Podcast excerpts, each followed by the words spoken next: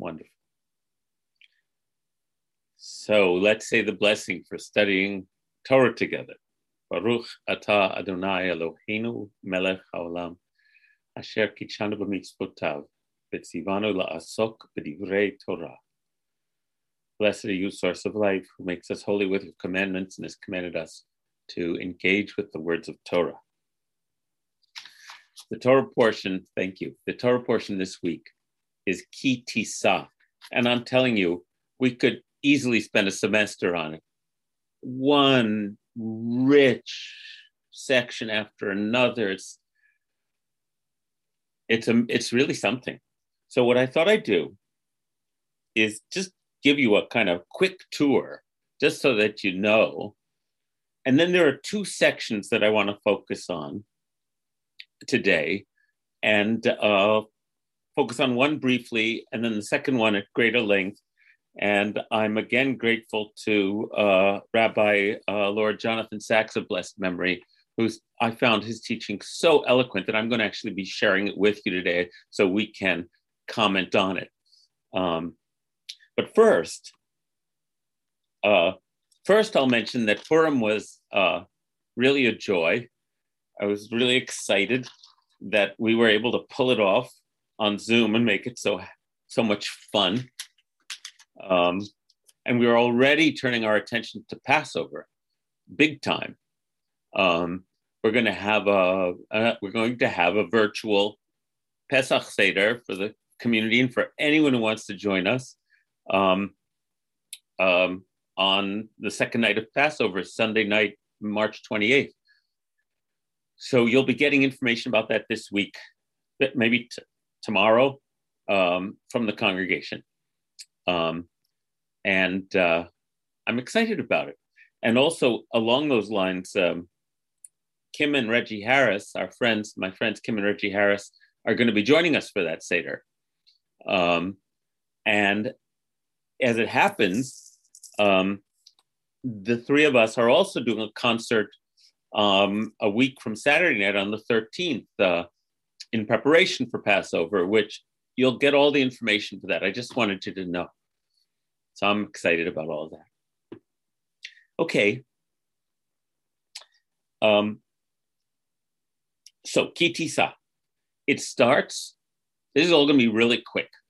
It starts with the requirement of a census count, and that every in the Torah, that everyone of age had to, every male of age in the Torah had to give a half a shekel um, to the maintenance of the Mishkan that's been described in these previous portions. So there's a there's a census, which gets a lot of attention. Then there are um, this this amazing description of how to make the special aromatic oil that the high priest is going to, that the Kohens are going to be anointed with, with cinnamon and um, myrrh, and anyone who is into um, this stuff, um, which I'm not, just could teach us so much about the properties of each of these um, um, essences of um, fragrance and um, energy that goes into this, and then a description of a different combination of um, incense that is compounded for burning within the sanctuary. And again, someone with that expertise, we could spend the entire time learning all about the properties of, of this, this amazing um, compound of, uh, that made the incense that they burned. Uh, I can't tell you anything about it. It probably smelled good. That's sort of my level of sensitivity on these issues. Um, then we're introduced to Bezalel, who is the master craftsman. And I've talked about Bezalel a lot because his name means in God's image. So Bezalel is not just a person. Bezalel is like the, the uh, realization of our potential to take thoughts and manifest them as, be- as beautiful objects. And he and his assistant Aholiab are tasked with making everything that God has described to um, Moses. And we'll hear more about him in, in future parshas. And then there's this interesting insertion where the famous passage of Vishamru comes from, about how despite all of this, on Shabbat, you have to stop. You can't even make holy things for the sanctuary on Shabbat. You have to stop, refresh yourselves just like God did at the beginning. And that's a whole, in, that develops into, as some of you know, into the entire body of what is considered work in Jewish law. We're not going to do that today either. But I had to give you an idea of, of, of the, the, the depth of this portion. And then we come to chapter thirty-two, which is the golden calf, the episode of the golden calf. And Moses is up on the mountain. We're going to take a look at this right now. Moses is up on the mountain, getting the Ten Commandments, getting the tablets. The people are rebelling below. And uh, the next drama of the next two next chapters is all stems from this, as Moses both has to stem the absolute outbreak of chaos and rebellion in the camp, and then go get God to calm down and promise not to destroy the people. And Moses is an incredible figure in this back and forth of, of maintaining the relationship and the, um, the both the stability of the social order, which he has to impose violently, uh, then the relationship with the Creator, who wants nothing to do with these people anymore. They've alienated God completely. And it's an amazing uh, back and forth that culminates in Moses saying to God, look, if you want me to lead this people, I need to understand you better. Please show me your glory. And that leads to the moment when Moses is placed in a crevice, a cleft in the mountain, and God's glory passes before Moses. And um, then Moses gets this, is up there another forty days and forty nights, gets the second set of tablets, comes down the mountain, and he's radiant. Now we're at the end of the portion. He has beams of light, carne or, coming off of his countenance, so much so that people can't look at him. He's so radiant. And it says he wears a veil when he went among the people, which is an, another, like, that's amazing. Um, and uh, it's hard to choose where to focus in a portion like this. And so I just chose. Um, I chose based on uh, a, what I always do, which is what is jumping off the page to me today. So that's, I have two things that I want to share with you. Um, the first is, Well, hold on, I'm going to share my screen. Just a moment. Just a moment. Yeah, I'm going to get, um, this was all over the papers this week. Did you see this statue of Donald Trump? Okay. The C PAC, the Conservative Political Action Committee, which is like where, where Trump supporters go to hang out, uh, happened last week. And somebody produced a golden statue of Trump, which then stood in the lobby. Um, not to belabor it, but the, it, the fact that it was happening during the week when we read about the golden calf, um, was just too much. And not only the Jewish press, but everyone uh, who had a relationship with the image of the golden calf couldn't resist. Um, let me show you another one. Uh,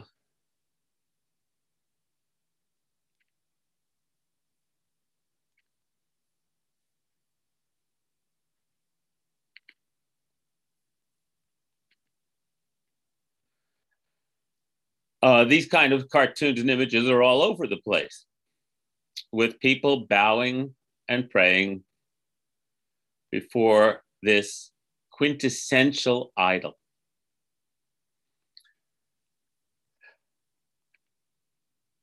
So I don't need to go on a rant about that. But yes, the golden cow of Trump was made in China. It's true. Karen Levine says, quite a paradox that our Orthodox co-religionists are such ardent Trump supporters. Yes, it is. And a longer discussion would also bring us into what is idolatry? Right? That's one of the questions that this raised. Uh, first, um, let me uh, share the Torah passage with you. Enid, your comment got cut off. Are you writing more? I'm doing it again. Okay. So I'm going to share my screen and share this passage with you from the Torah. Because, again, somehow ripped from the headlines. Enid says, it is not a paradox. They put Israel first. Enid, yes, but the paradox Karen is associating with is that um, as students of the Torah, we are told not to worship idols. And uh, we know that n- nations, worshiping nations above all else is a form of idolatry. So that's what uh, Karen's referring to. If you're going to take the messages of Judaism to heart, then it's paradoxical that you can't see what's right in front of your face. Um, and let's not get too much holier than thou, everybody, because um, let's just say we're fallible as well. Uh, no, except for Karen. That's why I, that's why I always like doing things with her. Okay, let me share the screen with the Torah text um, so that we can read this passage. And, and the reason is I want to read it is just from a fantastic descriptive literary quality. Um, it's marvelous, marvelous storytelling. Here we go. I hope everyone can see that okay. It's chapter thirty-two of Exodus. When the people saw that Moses was so long in coming down from the mountain, the people gathered against Aaron and said to him, "Come, make us a god who shall go before us, for that man Moses," and I love the language here, he, ze, Moshe Haish, that man Moses, who brought us from the land of Egypt, we do not know what happened to him. So right there, they have lost all connection to the transcendent goal that Moses has been, uh, as, as in the God of liberation, that Moses has been aiming them towards, and they can, they have no, they have no range beyond the thing they can see, right? Uh, the person they count on. The, and Moses never a- adopts this role, but they treat him that way. I think of it as like object permanence when we talk about the children of Israel. Um, once something's out of their sight, they don't remember that it exists. Uh, Aaron said to them, "Take off the gold rings that are on the ears of your wives, your sons and your daughters, and bring them to me." And all the people took off the gold rings that were in their ears and brought them to Aaron. This he took from them and cast in a mold and made it into a golden calf, into a molten calf. And they exclaimed, "This is your God, O Israel, who brought you out of the land of Egypt." When Aaron saw this, he built an altar before it, and Aaron announced, "Tomorrow shall be a festival of the Lord." Early next day, the people offered up burnt offerings and brought sacrifices of well-being. They sat down to eat and drink, and then rose to dance. Okay, the Hebrew is Vayakumu litzachek. Litzachek means to, can have a bunch of meanings. It means can mean to dance. It can mean to laugh. So it's an image of revelry, but it's also, litzachek has sexual overtones to it as well. to play around, to fool around. So um, this is what's going on. They're eating and drinking and fooling around. In the kindest sense, it's like the teacher left the classroom and Aaron was sent in to mind the kids and completely failed, right? Totally lost control of the group. That's what's going on, whether you interpret it sexually or otherwise. It's a loss of control. Meanwhile, God's up on the mountain with Moses. The Lord spoke to Moses, hurry down. And this is another great line. For your people, whom you brought out of the land of Egypt, have acted basely. So at this point, God is already disowning them. They have been quick to turn aside from the way that I enjoined upon them. They have made themselves a molten calf and bowed low to it and sacrificed to it, saying, this is your God, O Israel, who brought you out of the land of Egypt. Uh, I'm in chapter thirty-two. What chapter am I in? Uh, yeah, sorry about that. Um, so I'm going to skip ahead because I want to read to you what happens when Moses confronts Aaron and the people, and that's ahead on verse nineteen, even though this is all really great stuff. As soon as Moses came near the camp and saw the calf and the dancing, he became enraged, and he hurled the tablets from his hands and shattered them at the foot of the mountain. That, that profound, famous moment. He took the calf that they had made and burned it. He ground it to powder and strewed it upon the water and made the Israelites drink it. What is that? Uh, eat your words, a taste of your own medicine. What is this? Uh, you know, it's something. And now Moses says to Aaron, what did this people do to you that you have brought such great sin upon them? Aaron said, let not my Lord be enraged. You know that this people is bent on evil. They said to me, make a god to lead us, for that man Moses, who brought us from the land of Egypt, we do not know what has happened to him. So I said, get ready, folks. Whoever has gold, take it off. They gave it to me, and I hurled it into the fire, and out came this calf. All right, here we go again. You know, the Eve made me eat the apple, you know. I just threw it in the fire, and out came this calf. So what we have here, Aaron gets defended in many ways and can be defended in the Midrash. But for today's purposes, let's just say this is a complete failure of leadership and of responsibility. Moses saw that the people were out of control, since Aaron had let them get out of control, so that they were a menace to any who might oppose them. So Moses rallies the Levites, his tribe, and they put down the rebellion violently.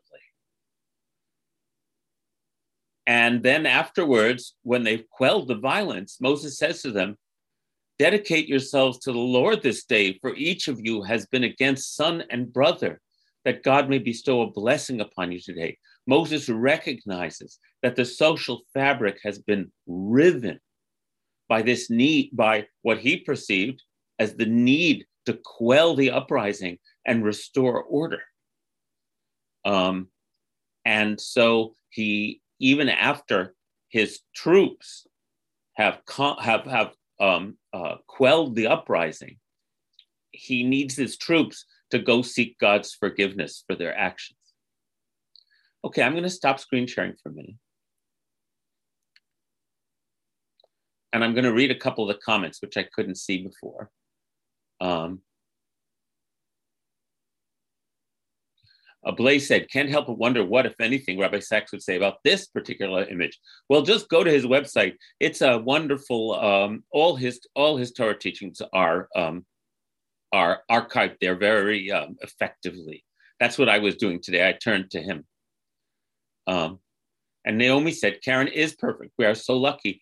Karen, can we bow down to you? No, she won't, she won't take it. She's just, no, she won't take it. So, um, uh, so Roni says, if I wanted to read it, what book do I take out of the library? Um, Rabbi Sachs's books are called Covenant and Conversation, and there are many volumes. If you want to get a hard copy instead of um, read it online, you can also listen to him. Karen said, hooray for the Levites. Yes, Karen does have a bias. She is Levine. Oh, the Trump image. Oh, yeah. Well, we'll ne- we won't know because Rabbi Sachs, unfortunately, has passed away. Um, Roni says, seems to me he moved too quickly to violence. Mm-hmm, that bothers a lot of us. And now what I want to say is, I do want to compare it to the uh, um, uh, sacking of the U S Capitol. Here we have a complete failure of leadership and a worshiping of an idol that leads to the breakdown of social order and the eruption, a c- complete breakdown.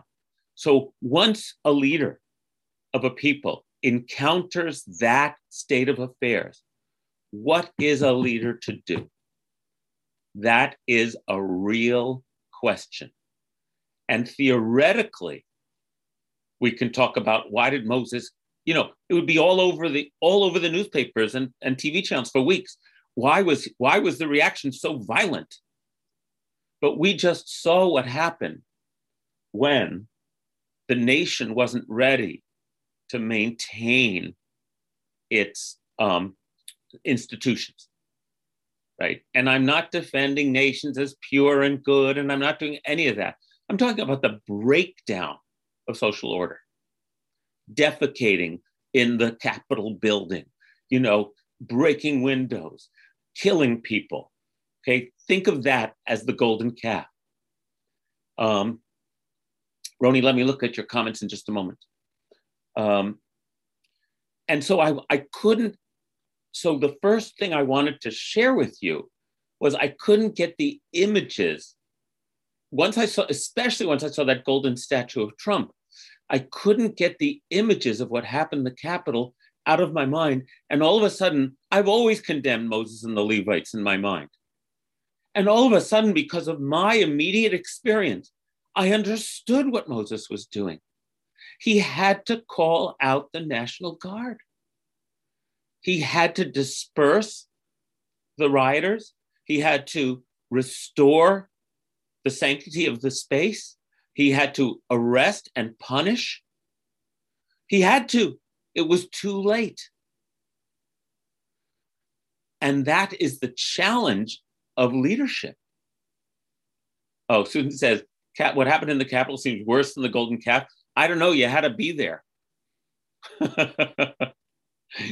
We don't know what's going on here. The people have, comp- in the Golden Calf episode, which is a myth, the people have completely abandoned a relationship with God, who just gave them the Torah and liberated them from slavery. And they said, we want a God we can see, and we want a God we can make with our own hands.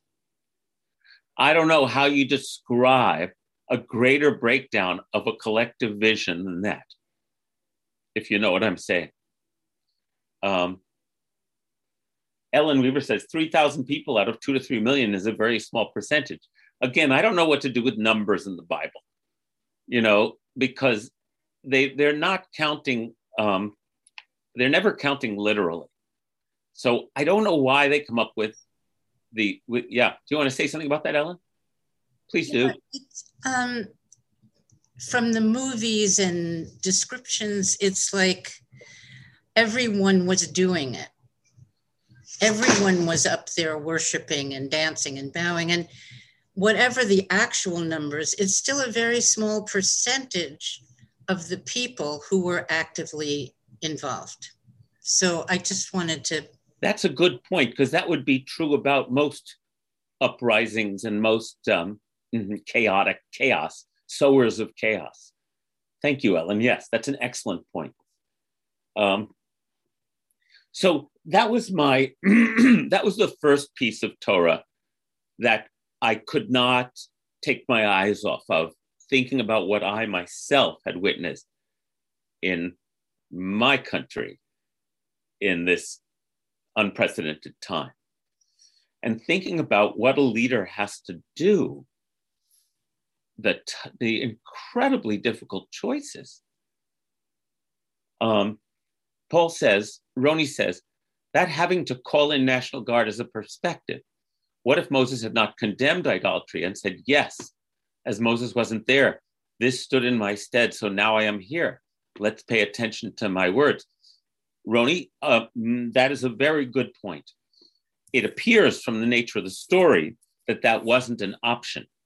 Just as once the mob has been released on the Capitol, talking them down is no longer an option. That's what it appears to me. Um, all those steps should have and could have been taken before that. Now, Moses' absence is striking, and he could be critiqued for being gone for so long. On the other hand, he left his brother in charge.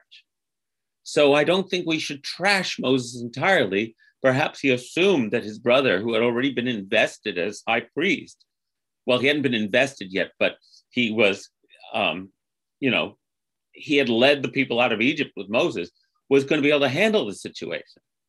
So uh, there are, I just want to say, there are no wrong answers to these questions.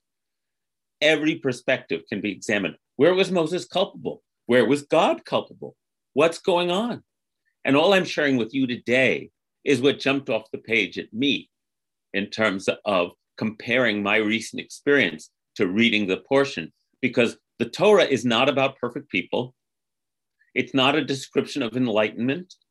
It's a description of how human beings behave, along with our striving for a greater awareness, right? So that's why it's about us. It's why I like reading the Torah. It's not trying to be holier than me. It's in fact describing us.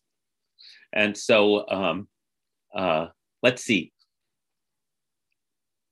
Rabbi, the mob at the Capitol is not the same as the group of Israelites is homogeneous, whereas at the Capitol they were foes and antagonists. How? But Roni, again, you're making an assumption about the story. How do we know who the perpetrators of the golden calf were? Who the who the kvetchers were, who the complainers were. Maybe they were all kinds of sects of rebels who found common cause momentarily.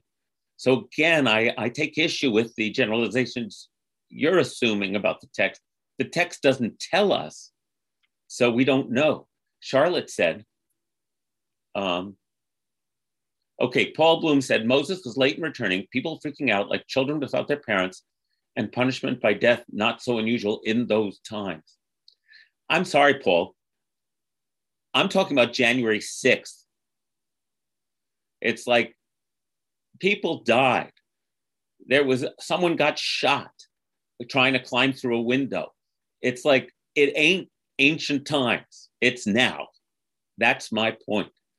Um, Charlotte says, good to remember too, when you think about what it will take to tamp down the people who have lost their minds, they are not the majority.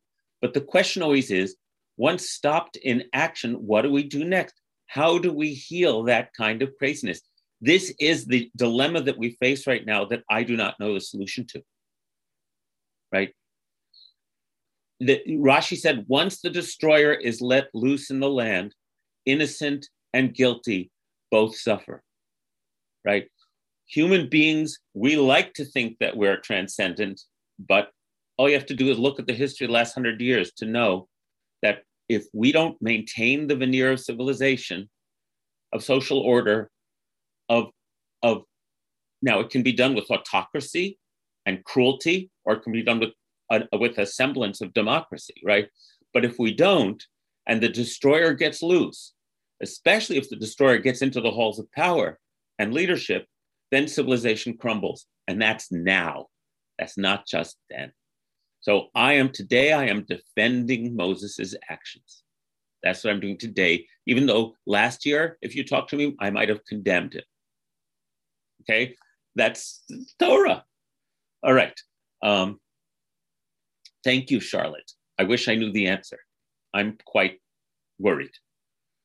Um, in Aaron's defense, didn't he try a delaying tactic of asking people to give their most precious possession, gold, and hope they would reconsider? That's the Midrash. The Midrash works hard to defend Aaron as doing everything he could as delaying tactics. And maybe he did. But then why does he completely ab- abdicate responsibility when Moses talks to him? So yes, the Midrash defends Aaron, and I could defend Aaron. And today I'm not. Um, uh, is it a Midrash that they had miscounted how many days he said he would be gone? It was only a day late. That's also a Midrash, yeah. Um, we don't know when the Israelites lost their marbles. Was he gone for one day? We don't know. But God has to send Moses back down. So Karen says, maybe it was the Egyptians who had left with the Israelites who spread fake news that took hold as the Israelites were vulnerable. Now we're talking. So remember, uh, it says when they left Egypt, a whole bunch of something called Erev Rav, including Egyptians. People were like, wow, we're following this guy. And they got the hell out of ruined Egypt. And so there were theories that the, um, there were theories that, uh, Hi, can't talk now. Um, there are there are theories that um, the rabble were folks who hadn't been initiated into this relationship with God. Could be. Um, uh, Enid says, and they did not have a season of Congress session of Congress today because violence was threatened. Good point. We are in we are in the soup, everybody. Diane says, as we know, history is written by the winners. If the rebels had prevailed and all the synagogues included a golden calf on the bima, along with the quite different Torah, we would be pleased and think it right. Uh, maybe you would be, Diane. I'm not sure. I don't think there's a moral equivalency here. Um, the Torah, it, we are we were the winners in this story, so we condemn the golden calf story. Okay, that's good and challenging. I'll let it stand. Um, but I'm not a moral relativist anymore. And I think worshiping the God who, who is on the side of the slaves and against the side of tyranny is not a moral equivalence. So I do disagree. Uh, this reminds me a bit of what's happening in Germany with the government considering condemning or even outlawing the A F D party because they are trying to protect their democracy and constitution from extremists. They are drawing a line the way Moses did. Uh, if you've read that story about Germany, they are considering outlawing one of the extremist parties who's made it into parliament. Yes, who's right? Who's wrong? Well, I think we have enough sense to know. Uh, Roni says, Diane, it is those who have the power who tell the story. We are interested in the untold story. Good. Then what I encourage you to do, that's what Midrash is. Write the story from the perspective of the folks who wanted a golden calf and do it with generosity and with, I think we could do that. I still think they're wrong, but I'd listen to their story. Um, Rob's example about Germany is very much what we were dealing with in our own Congress. While we only have two parties, what do we do with the members who perpetuate the big lie and promote conspiracy theories in the halls of power? Uh, wasn't the sound of celebration in the camp actually a nervous laughter? People just very scared. The word is anot. And anot means um, singing, um, the tzachek, the sound of celebration. So again, Paul, you're reading, those meanings might be accurate, but they're not the only meaning. Part of the issue of translating across three thousand years is precisely that. We don't know what they meant exactly. And we have the license to have this animated conversation about this dramatic episode. So you're all doing great. Now I want to turn our attention. So again, I'm going to say it one more time. That's what drew my attention today. Can you see why? That's what Torah is for. And it can initiate, and I hope we're all back in person for a free, free-ranging conversation about this in the not-too-distant future, uh, rather than the limitations of this forum. So thanks, everyone, for your comments. Now I want to spend the rest of our class on a totally different point um, that uh, Rabbi Jonathan Sachs raises in one of his um, one of his um, commentaries, which I'm going to share with you on the screen. Uh, but let me just introduce it. You know the phrase, the Israelites are a stiff-necked people, right? That was one of our great descriptives in the Torah, that we're stiff-necked. And being of stiff neck is not considered a good thing in the Torah. Well, where that comes from is this portion. It gets mentioned four times that we are stiff-necked. It only gets mentioned two other times in Deuteronomy when this is being recounted. Um, So if a phrase gets repeated over and over in a passage, it's calling for our attention. And so Rabbi Sachs gave it his attention in this essay, and I found it to be so, I found it very moving. And so I want to share it with you on the screen right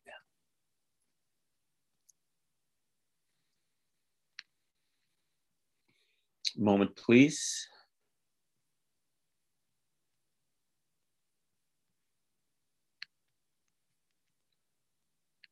My little fingers.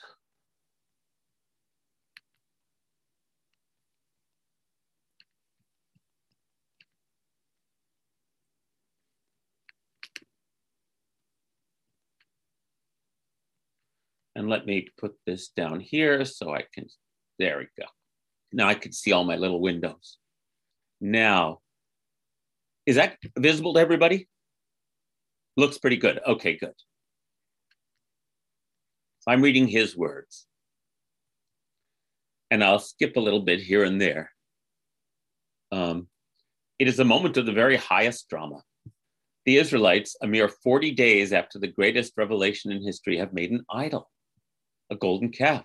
God threatens to destroy them. Moses, exemplifying to the fullest degree the character of Israel as one who wrestles with God and man. That's the name, what Yisrael means. When Jacob gets the name, it's because you have wrestled with both God and man and have not succumbed. Confronts both in turn. To God, he prays for mercy for the people. Coming down the mountain and facing Israel, he smashes the tablets, symbols of the covenant. He grinds the calf to dust, mixes it with water, and makes the Israelites drink it. He commands the Levites to punish the wrongdoers. Then he reascends the mountain in a prolonged attempt to repair Shattered relationship, the shattered relationship between God and the people. God accepts his request and tells Moses to carve two new tablets of stone. At this point, however, Moses makes a strange appeal. Here's the quote. And Moses hurried and knelt to the ground and bowed, and he said, "If I have found favor in your eyes, my Lord, may my Lord go among us, because it is a stiff-necked people, and forgive our wickedness and our sin, and take us as your inheritance." The difficulty in this verse is self-evident. Moses cites as a reason for God remaining with the Israelites the very attribute that God had previously given for wishing to abandon them. Because two chapters earlier, God says, "I have seen these people," the Lord said to Moses, "and they are a stiff-necked people. Now leave me alone so that my anger may burn against them and that I may destroy them. Then I will make you into a great nation." How can Moses invoke the people's obstinacy as the very reason for God to maintain his presence among them? What is the meaning of Moses' "because"? May my Lord go among us because it is a stiff-necked people. Before we go further, that's an interesting point, isn't it? Um, and my, my first thought, and I'll keep welcoming your comments in the chat, my first thought is that, um, b- by the way, the Hebrew word because also would be in it would be davka, especially because they're so stiff-necked. They need you in their midst. We need you. Let's see what the other commentators say. They offer a variety of interpretations.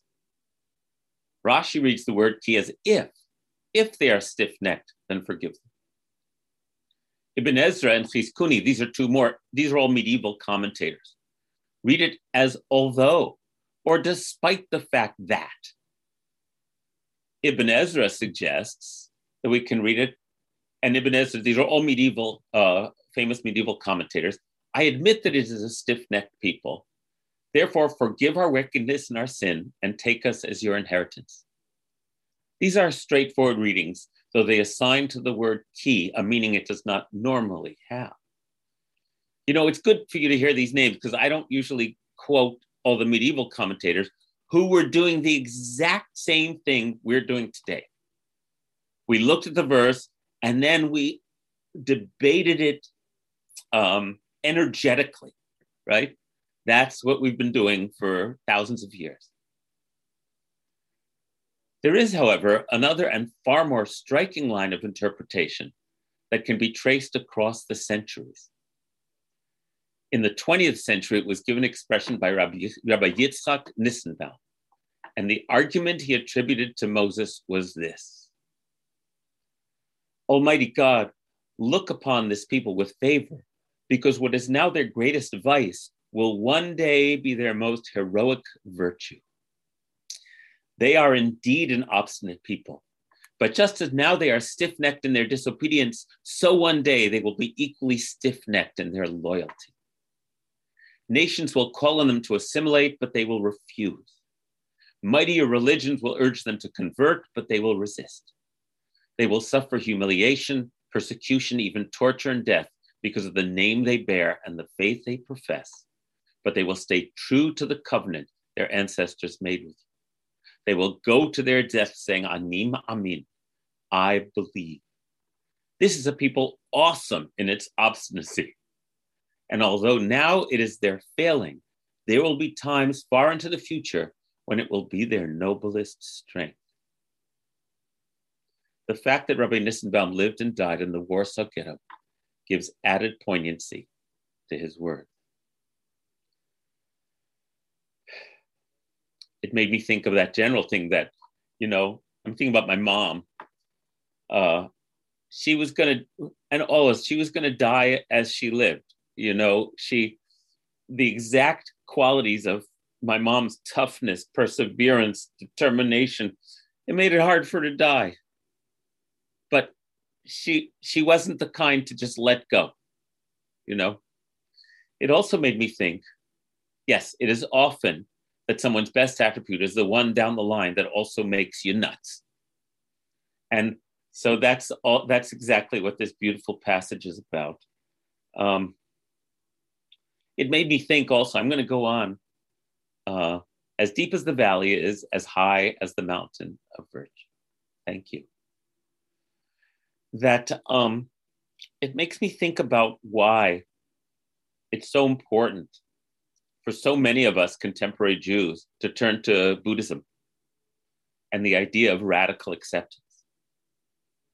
Because that is not the um, baseline of being Jewish, shall we say. And it can be a burden in the wake of um, the unbelievable trauma we've absorbed simply because we were Jewish, and our determination and desire to survive and thrive as a people. That our stiff necks might need some kneading and some loosening up. So I'm all in favor. I'm all in favor of us Jews um, finding ways to ease our stiff-necked nature. But I'm not in favor of us blaming Judaism and abandoning it for that purpose. Here, many centuries earlier, a midrash made essentially the same point. Okay, this is many centuries earlier than the twentieth century. There are three things which are undaunted: the dog among beasts, the rooster among birds, and Israel among the nations. Rabbi Isaac ben Radifa said in the name of Rabbi Ami, you might think that this is a negative attribute, but in fact it is praiseworthy. For it means either be a Jew or prepare to be hanged. We don't have to parse that last statement. Uh, is it a negative attribute or a praiseworthy one? In our Parsha, it's negative. Jews were stiff-necked, says Rabbi Ami, in the sense that they were ready to die for their faith. That's what he's talking about. As Gersonides in fourteenth century Spain said, a stubborn people may be slow to acquire a faith, but once they've done so, they never relinquish it. We catch a glimpse of this extraordinary obstinacy in an episode narrated by Josephus. This is in the first century. So the fact that he can bring all these sources together from the first, the fifth, the fourteenth, the twentieth, I think we have a pattern here. A pattern. Josephus, one of the first recorded incidents of mass nonviolent civil disobedience, it took place during the reign of the Roman Emperor Caligula. Oh, the famous Caligula. He had proposed placing a statue of himself in the precincts of the temple in Jerusalem, and had sent the military leader Petronius to carry out the task. A statue of himself in the temple. Hmm, kind of like a golden calf. So how interesting. This is how Josephus describes the encounter between Petronius and the Jewish population at Ptolemaeus, Akko, modern-day Akko. Here's Josephus. There came ten thousand Jews to Petronius at Ptolemaeus to offer their petitions to him, that he would not compel them to violate the law of their forefathers. But if they said, you are wholly resolved to bring the statue and install it, then you must first kill us, and then do what you have resolved on, for while we are alive, we cannot permit such things as are forbidden by our law. Then Petronius came to them at Tiberius. Will you then make war with Caesar, regardless of his great preparations for war and your own weakness? They replied, we will not by any means make war with Caesar, but we will die before we see our laws transgressed. And then they threw themselves down on their faces and stretched out their throats and said that they were ready to be slain. Thus they continued firm in their resolution and proposed themselves to die willingly rather than see the statue dedicated. Faced with such heroic defiance on so large a scale, Petronius gave way and wrote to Caligula, urging him, in Josephus' words, not to drive so many ten thousand of these men to distraction, that if he were to slay these men, he would be publicly cursed for all future ages. That's an amazing passage that I never read before.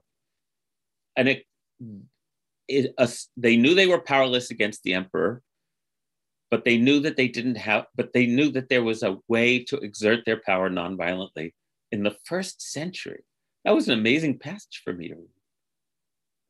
Nor was this a unique episode. Okay, I'm going to move ahead just because of time. Of these many episodes, one stands out for its theological audacity. It was recorded by the Jewish historian Shlomo Vinberga in the fifteenth and sixteenth centuries, and concerns the Spanish expulsion. So my friends, this is after fourteen ninety-two, when the Jews had to run for their lives from Spain. One of the boats was invested with the plague, and the captain of the boat put the passengers ashore at some uninhabited place. There was one Jew among them who struggled on afoot together with his wife and two children. The wife grew faint and died. The husband carried his children along until both he and they fainted from hunger. When he regained consciousness, he found that his two children had died. In great grief, he rose to his feet and said, O Lord of all the universe, you are doing a great deal that I might even desert my faith.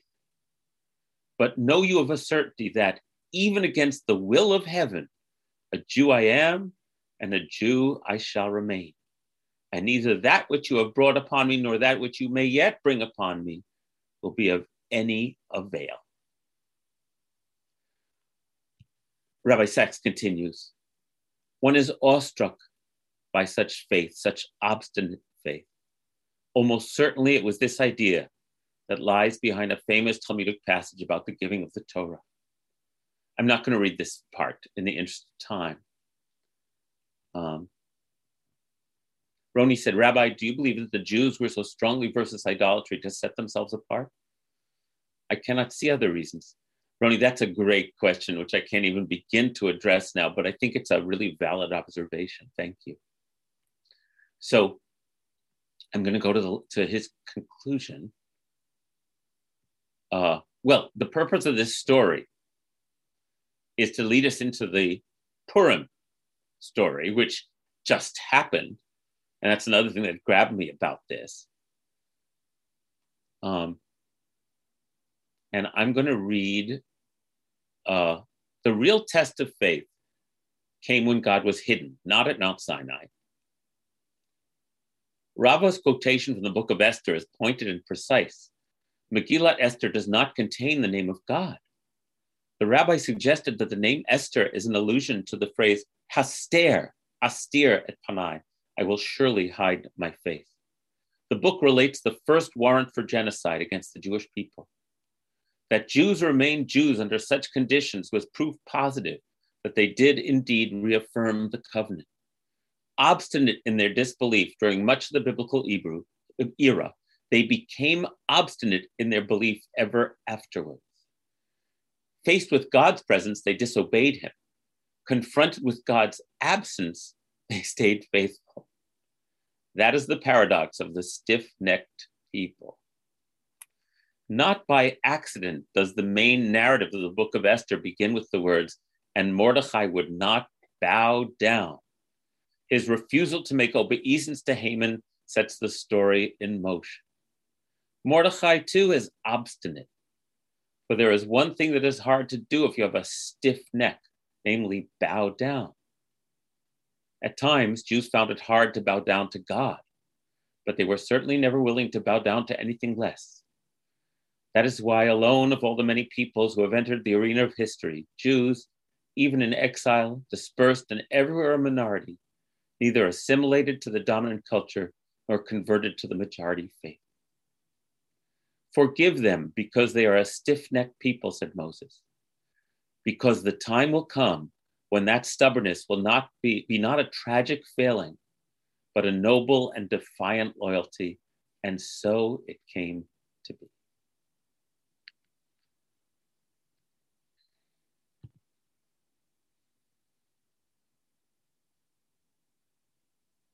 So just as I study ancient rabbis and commentators, I can study a wise, a wise sage from our own time and read his words and share them with you. I'm very, I thought that was just so masterful.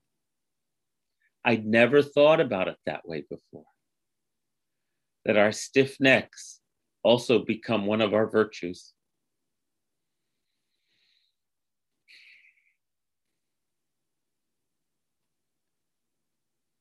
Oh, you're welcome.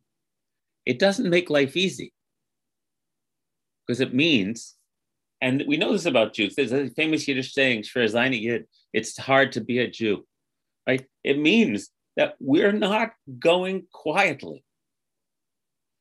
And um, as a people, individuals make their decisions, get swept up by history, but those of us who decide or feel called or whatever the mystery of our life's path is, to consider ourselves part of this covenantal entity, the Jews, your neck has to be kind of stiff to do that in a way, determined, set, ready, ready to confront, ready to meet. Cynthia says, it doesn't make life easy, but it does make our collective psyche more comprehensible. Thanks for the insights. And Paul has an excellent word, steadfast. So I want to conclude with a blessing for all of us. And Naomi said, that is powerful. It reminds me of when my children were starting to individuate and resist following the rules of living in a house with others and exert their will. I used to say this is a positive quality. You have to learn where to use it and where to confront. Good parenting, Naomi. I love your kids, by the way. She knows that. Um, here's the blessing I want to leave us with. May we all be blessed to embrace our steadfast, stiff-necked nature as Jews in the very most courageous, life-giving ways. But may we also remember that if we do not have Shabbat, we will ossify. Our stiff neck will harden. And so I want to bless us all with the balance of releasing to the flow of life so that we can be restored and then regroup and meet the world again with this incredible perseverance. That's such one of the most beautiful qualities of being a Jew. And so may it be.